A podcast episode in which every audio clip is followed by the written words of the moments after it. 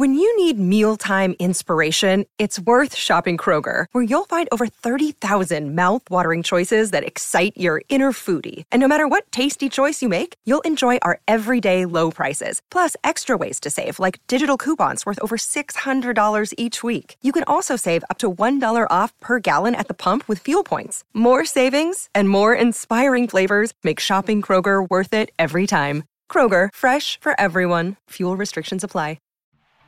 Hold on to your butt. Come on, sucker. Let's get it on. Oh, you want to fight? You want to fight? I do not entertain hypotheticals. The world as it is is vexing enough. You don't know anybody named Iris? I don't know nobody named Iris. Can I have a piece of toast? I don't give a damn what you think you are entitled to. We are changing the course of history as we see it. That is what Western demands. How could you do this to me? Really, I want to know. Why did you do that? What you feel only matters to you. Step back for one minute and look at the big picture. And that's all? No, no, not for the real fire.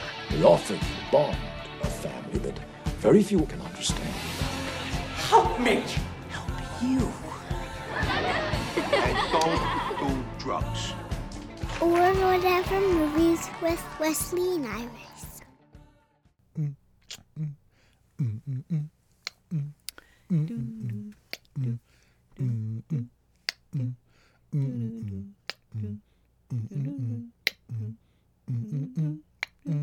What up, and welcome to Or Whatever Movies. I'm your co host, Iris, and I am here with my older brother. Wesley. Older brothers not looked upon favorably in this movie. What is it? Stand by me.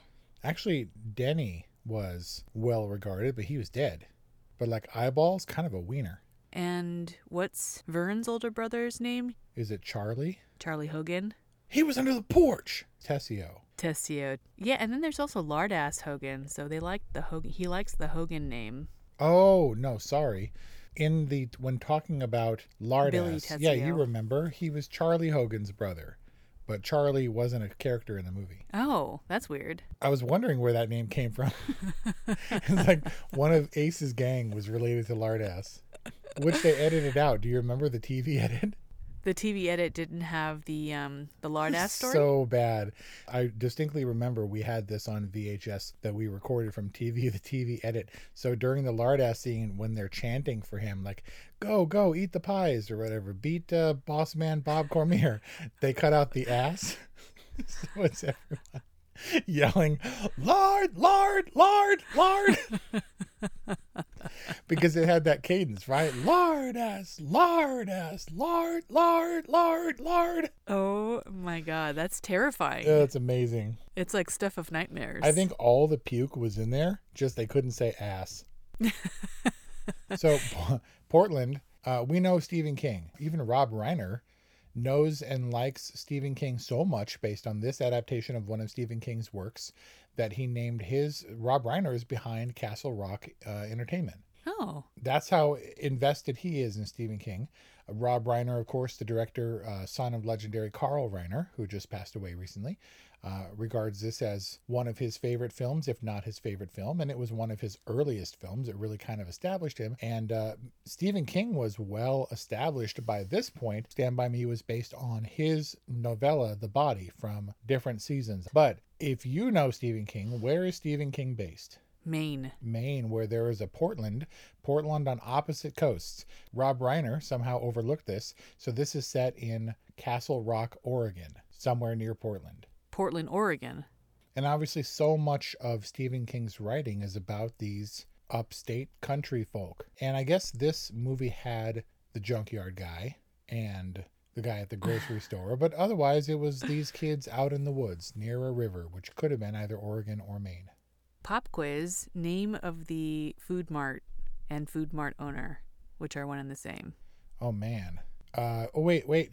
They're talking about it on the train track. So so and so's is not far from here. We can pick up some stuff there. It's like Giancarlo's or something. It's right there. Hang on. It's uh Guida Guida Guida Guida Chulos or Guida Guida Guida Carlos, something like that. Mr. Wait, wait, wait. I'm going to take up all of this podcast time racking my brain for the right. Wait, Guida, Guida Carlos, Guida Chulos. You're so close. You're, I mean, you basically have it. What is it? How do you pronounce it? It's definitely spelled with a Q, but it was Guida Chiolus. Guida Cholus. Guida Cholus. I mean, I'm looking at it, I don't know how to pronounce it. And the owner guy goes on and on About Denny? about Denny. Yep. Do they, does nobody realize that Gordy might have feelings about his brother's passing? I don't know, man. People are wrapped up in their own minds. And it sucks because that's Gordy's limbo. Denny was the football star, right? And that was Yep. all his dad talked about. Gordy wrote a story. Who cares about Gordy's story? Now, when son, when you're out there tomorrow, Do you see? When you start talking about girls, his mind starts to wander. right? And that authoritative dad tone. But I'm sure you can understand being overshadowed by, you know, a hugely talented older sibling and how that kind of leaves you sort of drifting and in in the wake. It's got to be Yeah. difficult. Poor Gordy. Um, but I see how he. I, I see what they did here because I know, having read The Body from different seasons, that Chris Chambers levels the gun at Ace in the end of The Body, and I see totally why they give it to Gordy in Stand By Me. Yeah, it's something that Stephen King didn't anticipate. He actually said he left the room and came back and said it was one of his best adaptations when Rob Reiner screened it for him and said, I should have done that. I wish I had written that. It's so obvious that Gordy has to come into his own. I mean, that's a big change for the adapters to have made. Is it strange that, I mean, Different Seasons is arguably the most well known of Stephen King's works in terms of successful Shawshank. I mean, Shawshank Redemption is far and away the best Stephen King adaptation as regarded by pretty much anyone, right? Better than Stand By Me? Well, we'll get to that. This is the Beverly Hills Cop coming to America discussion. But Shawshank Redemption consistently beats The Godfather and Citizen Kane on best movie lists of all time. And so mm. to have that little book of novellas, which also has Apt Pupil, which was successfully adapted, that's a pretty strong case for what's your favorite Stephen King book? Oh, dude, different seasons. Nobody says that. This is where the screen transcends the literature. Yeah, and it's not easy to do. I think even with all these heavyweight successes and The Green Mile and and Carrie and Misery and all these movies that we know as well, I think the crappy Stephen King adaptations probably still outweigh the good ones. Well, there's a lot of crappy Stephen King books. I wouldn't have thought this, you know, hey, of all the works, what do you think would be best translated to the screen? Ooh, The Body. I don't know that this one stood out. I was thinking about it, and everybody knows that Stand By Me is great. I mean, anyone who grew up with this movie, they know. Susan Pittman, one of our dedicated Patreon supporters, unofficially requested this review. Shout out to the chicken. But also, my Kiana dovetailed into my, Kiefer Sans? no, my River Phenaissance. And I got all obsessed with River Phoenix, and then it kind of led me back to, you know, this old staple. He was like a national treasure, and we lost him at 23. It's so insane. he's always going to be Chris Chambers to me. This is where he's immortalized. He was actually slated to be the reporter in Interview with the Vampire. I actually think he would have made a great vampire. Like in a Christian Slater kind of way. Right. I, I think Christian Slater looks like a dude, whereas River Phoenix looked so, sort of otherworldly, high cheekbony like a vampire, right? Like Anne Rice's vampires. But uh, but we never got to see that. But for all the River Phoenix talk and all the good looks and all that junk, he's still white T-shirt Chris Chambers to me. He is so good as Chris Chambers, and he's a kid. What are they supposed to be, 12? And he was 16 at the time, I guess. Yeah, he was one of the older ones. And strangely, Jerry O'Connell looks ridiculously young and chubby in this movie when he grew up to be all like Jerry Maguire, football player, Frank Cushman, Cush Lash, I got Cush Lash. all like carved and, and athletic. And so he doesn't look the same to me. But this will always be River Phoenix. This will always be Wil Wheaton and uh, kind of Kiefer Sutherland. I mean, he never outgrew this spiky haired, mulletish kind of vibe Like he would he did this and the Lost Boys and Young Guns and this is all in the 80s. This is their base role, except for maybe Corey Feldman. Well, because Corey Feldman, it's this and the Goonies and the Lost Boys. But these are just, I mean, they're just kids. They're between like 12 and 15 years old. Although the Chris Chambers character seems so mature and so emotionally in touch and vulnerable, and yet he's cool. Like, what a great character. Yeah, until he breaks down and sobs, hugging his knees like a little kid. Well, that's the vulnerable. Yeah, no, it's great. How much I've railed on kids messing up movies, and you don't have pirate ships and One Eyed Willie and all this junk to rely on, but mm. it's just sort of them each having their emotional arc. I mean, we're talking about why. Why Stand By Me endures for us. I think I personally was one of the last generation of the in by the streetlights, out all day, getting dirty, drinking hose water, climbing on roofs, getting in trouble, and getting really hurt, and being more afraid of mom's reaction than scars. This movie is about kids from an era before I was born, but the themes are universally appealing because they did all the stuff that I did stay out of the house all day and run around. I didn't quite have the woods, it was the urban sprawl, but we went off on adventures and junk and I went off to discover dead bodies and stuff and and like told mom and dad I was staying at at Joey's house and he told his mom he was staying at our house and we like go sleep on the roof at the school or something. Is that true? Yeah. We just wanted to be out and about in the nighttime. The freedom and the escape was all outside. Like, why don't kids do that anymore? Why does it seem more dangerous now that we have all of this technology and advanced security? I've been in the bed of pickups on the freeway. All right, I've got a couple other um, trivia questions for you. Go. What does Gordy? What does Mister LaChance call Gordy's friends? Uh, two, a thief and two Phoebes. was it? Was it? Uh, it because they're feeble-minded?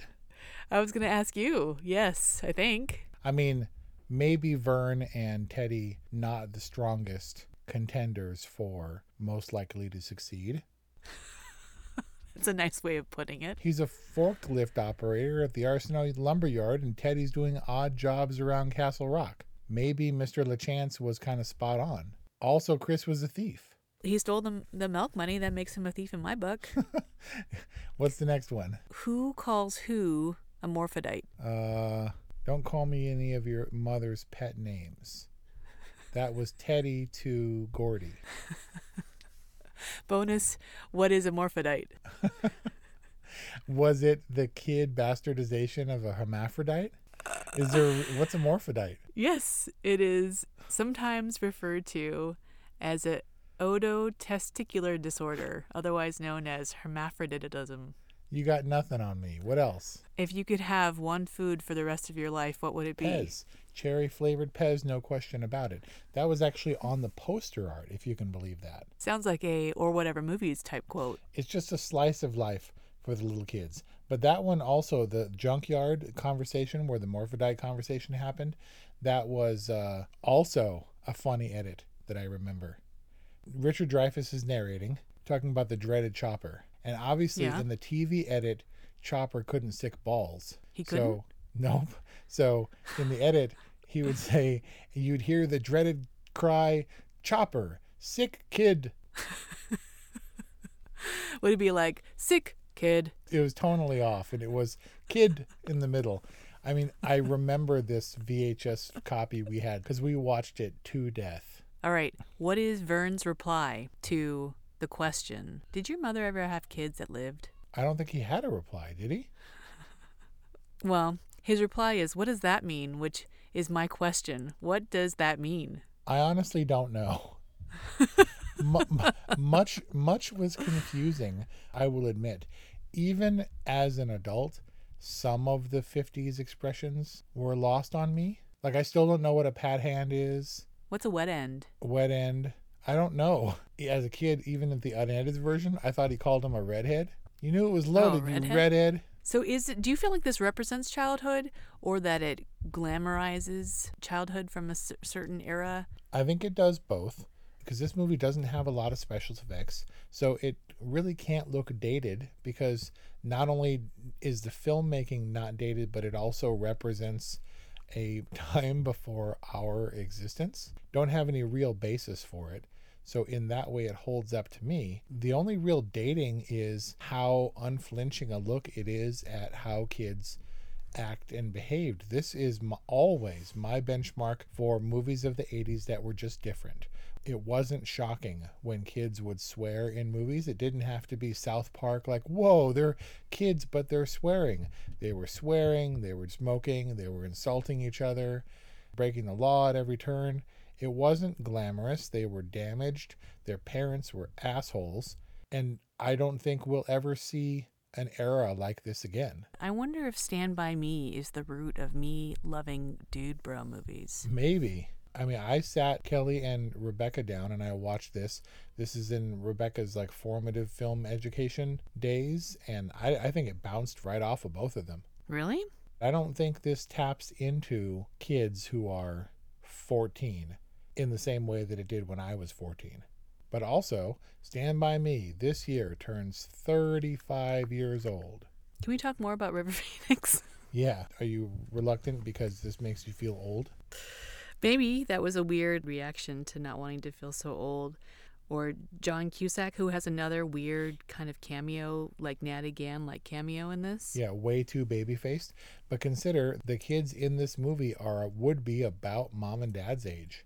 Oh, now? Yep. And so this older town of maybe just Portland was because they had these this small town aesthetic, you know, with the railroad crossings and the storefronts from the 50s and it all looked the same, you know. I don't think Stand by Me would work in a in a city. No.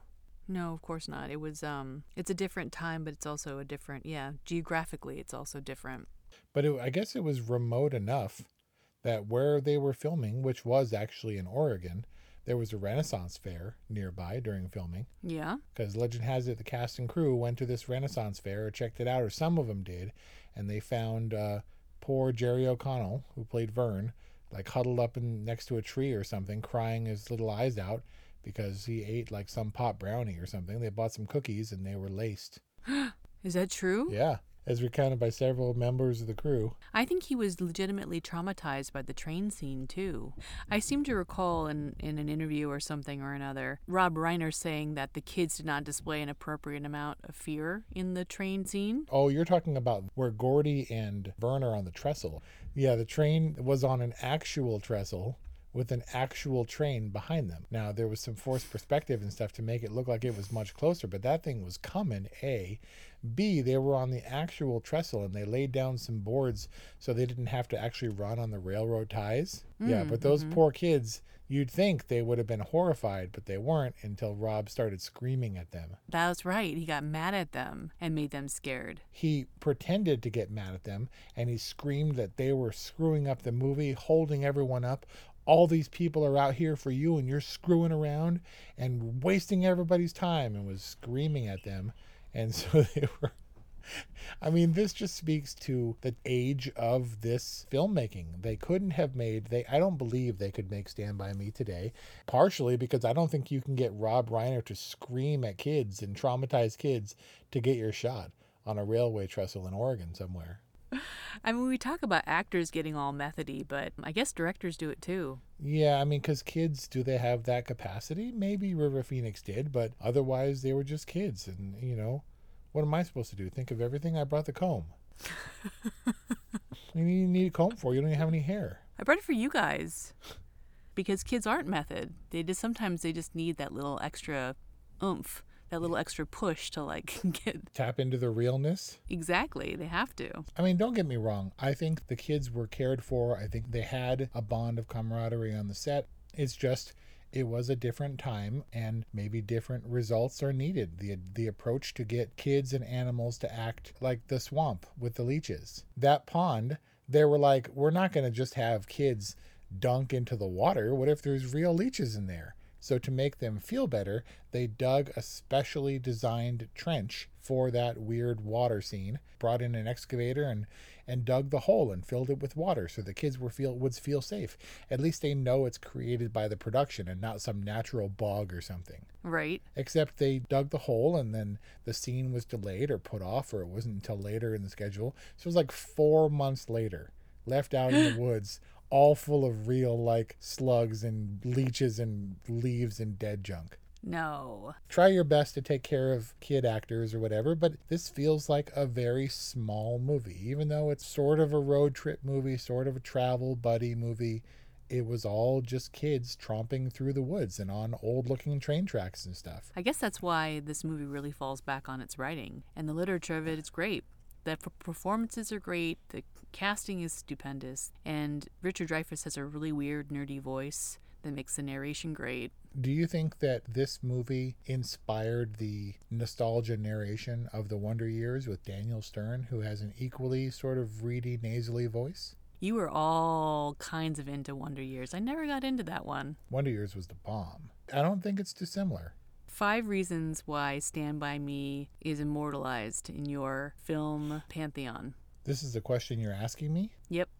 Uh, I felt like it was a very real, unconventional story. I felt like it was one of those stories that you wouldn't expect would translate successfully to a movie. A group of four misfit kids setting off in search of a dead body? Family fare. And I do regard this as family entertainment. I mean, it's a little bit hard to watch in places because these kids are out on their own without family, where they can be free to be themselves and they're crass and gross and dumb and you know, and offensive. So I liked that. It was well made filmmaking, which was about story and about character, and it wasn't flash. It was like The Outsiders to me. It was a coming of age tale that wasn't robots in disguise. I appreciated that. Wait, how many reasons do I have to come up with? Two more it was some level of justification of my place in the world as kind of an outcast growing up. I was probably most like the Vern character and pretty hapless, but good natured and just wanted to be part of the bunch. This is before I became all embittered and jaded. I liked that Vern could fit in with kids and could drink and smoke and break the law and risk his life and because I grew up and cut my teeth literature wise on Stephen King. He was the J.K. Rowling of his generation. This was my my never-ending story. This was my Princess Bride. This was my little dorky kid exploring other worlds. And most of those other worlds were horror and I read everything I could get my hands on by Stephen King, and I liked that this movie. I mean, you talk about The Green Mile and you talk about Shawshank Redemption, and it being atypical of Stephen King because it's not horror.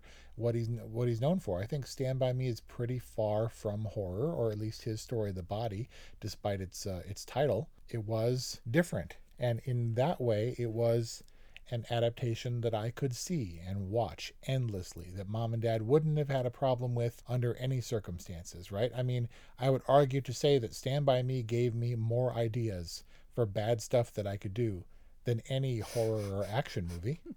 I mean, it's kind of an adventure movie, right? It's totally an adventure movie, and they have an outward adventure that's very clear. And even Gordy says at some point in the film, like, we knew who we were and we knew exactly where we were going. And they were in that moment, they were present oh, in ah, their lives. So good. And they were so good. That's when everyone is more or less on an equal playing field, even though Chris becomes a lawyer and Vern and Teddy are still kicking around Castle Rock. This was the moment where their lives collided and they were enmeshed with each other and they were real and they were vulnerable and they were raw. And this captures so much of those. It delivers on the promise of who has friends like the ones you have when you're 12. I liked it because it wasn't a movie with grand designs. They thought they were going to be famous or whatever, but ultimately it was about them and their friendship and their journey to, you know, sort of coming of age because nobody cared that they found the dead body. They didn't return heroes.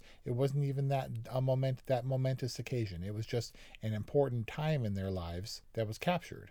My question is, we had this recommendation from our friend Susan Pittman, and you, Stand By Me, was one of the inspirations for one of your first screenplays, and you've loved it ever since you were a kid, whereas you didn't know anything about Predator. So, my question to you is from a lady's perspective, why is Stand By Me so important to you and to Susan Pittman, aka the chicken, that she would request it? I don't know, I can speak for Susan, let alone my gender, but this movie has really made such a mark on me. When I was watching it last night, I was like taken aback by how many of their mannerisms and their reactions to things I've adopted from myself. And I think is the genesis for my loving dudes broing down and liking to have friends in my life with whom I can bro down in really real, raw, and comfortable kinds of ways. Um, for me, you know, this movie kind of boils down to River Phoenix and his very complex, very real Chris Chambers character, but it also is there's also a big part which we really didn't discuss of the music that I completely relate to Mom and you know this is mom's music and the music that I grew up with in the background as I played so one is River Phoenix, two is this music that trans that also transports me to my childhood. Three, the idea that this is kind of the basis for what how I how I measure like friendship. If friendship is real and you can feel comfortable and raw and vulnerable with each other. Stand by Me is just a very personally important film for me. Yeah, the, the music is interesting because that was the music of mom's childhood, being around these kids' age, give or take, but also because we grew up with mom listening to those music, that for me was my formative years. That was seminal music for me from mom. That was what were considered oldies at the time, pop classics. Right? Then we got Motown and soul from dad, but these songs didn't feel dated because we were listening to them all the time at the time we were watching this movie. It was supposed to be a nostalgia throwback. Right. And I feel like it's revealing these weird things about who I am that I didn't realize so I when I'm looking back, I'm like seeing how this movie shaped me when I was a kid and how it it's carried with me to this day. So maybe people will be happy to learn about the stuff that we experienced and how this movie weaves into our lives. I didn't even get into my dead body story, which you know, but nobody else knows. I don't know that I do. And you ref you like offhandedly reference it, and I was like, do I? Yeah, very long story short, we had a, a, a, helicopter. You pull the little zip tie thing and it shoots directly up into the air. Whoom, and it turns the rotor and it goes up. Got caught in a tree uh, in the neighborhood, right, you know, a couple doors down from, from home. We were throwing tennis balls to dislodge this little helicopter from the tree. They went, most of the tennis balls went over the neighbor's fence. So we ran over and jumped over the neighbor's fence to go get it. And there on the other side was a dead body. And so we gathered around it. I think we poked it or tried to turn it over before calling the cops. And it turned out some dude had been thrown out of a hotel window and had walked across the rooftops for a couple of blocks. They traced the, the, st- the drops of blood. We sat around and watched it all day long. They circled the drops of blood down over the rooftops, down the driveway where he had climbed up to, on the neighbor's porch, fell over the railing, and died. And we, my group of kids in on the block, uncovered it. Nobody knew where the body was until you guys found it. I think it had been since that morning, and the couple were uh, were pretty old, so I don't know that they went out and checked their side yard anytime that day. And so he had probably been there about 12 hours by the time we found him. Oh my God. And I was like, that's crazy. And I went inside and got a box of Nilla wafers and came back outside. And I was sitting on the curb watching all the goings on with all the police and stuff and eating Nilla wafers. And this other kid that, that one of the other people, uh, one of the other kids who found the body, he like had his head in his hands. He was being all dramatic. And I was like, you want a Nilla wafer? And he like smacked the box out of my hand like I was being some kind of jerk and, and ignoring the profound life experience he was undergoing. It's like, dude, drama queen. Maybe it shouldn't be a party, Wes. Maybe. Maybe going to find a dead kid shouldn't be a party. But it is. But but I mean they were singing on the way home and they made an anonymous call and it wasn't a thing because it just weaved into the fabric of their lives and it's not like they knew the kid personally they just for the first time glimpsed the concept of mortality and fully embraced their life in doing so, right? I mean, kids are resilient. Yeah. And this movie shaped my experiences more than finding an actual dead body because it put it into a dramatic musical context for me. I mean, it's too obvious to talk about like Gordy's evolution, right? And coming to terms with his brother's death and coming to into his own. Maybe this was the wonder years for each one of these kids. Probably, arguably, the best and most memorable time in Teddy's or Vern's life. And for Gordy, it was the moment where he didn't know where he stood without his brother. All of a sudden, he's coming into his own and expected to be somebody, and he didn't know who that person was. And Chris Chambers, such a senseless loss in this movie that adult Gordy was having a hard time wrapping his head around. By the way, much younger Richard Dreyfuss than I am right now in reflecting on his golden year, on his wonder years. So your rating on Stand By Me is? Yeah, unquestionably, totally. Hugely important for some people and with good reason. And there you have it, a totally from Wes, a good from Iris. That's our review on one of the most important movies in my life, Stand By Me. Eh, are we out of our minds or is this like or was this a strangely seminal film for you too? 818-835-0473 or whatever movies at gmail.com. Thanks, and we'll see you next time.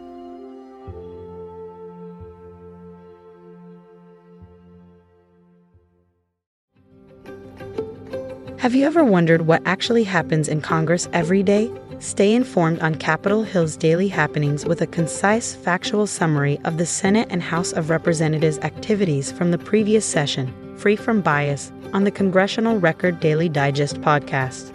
Subscribe on your favorite podcast platform and discover the process from the heart of U.S. politics. The Congressional Record Daily Digest, an Electricast production.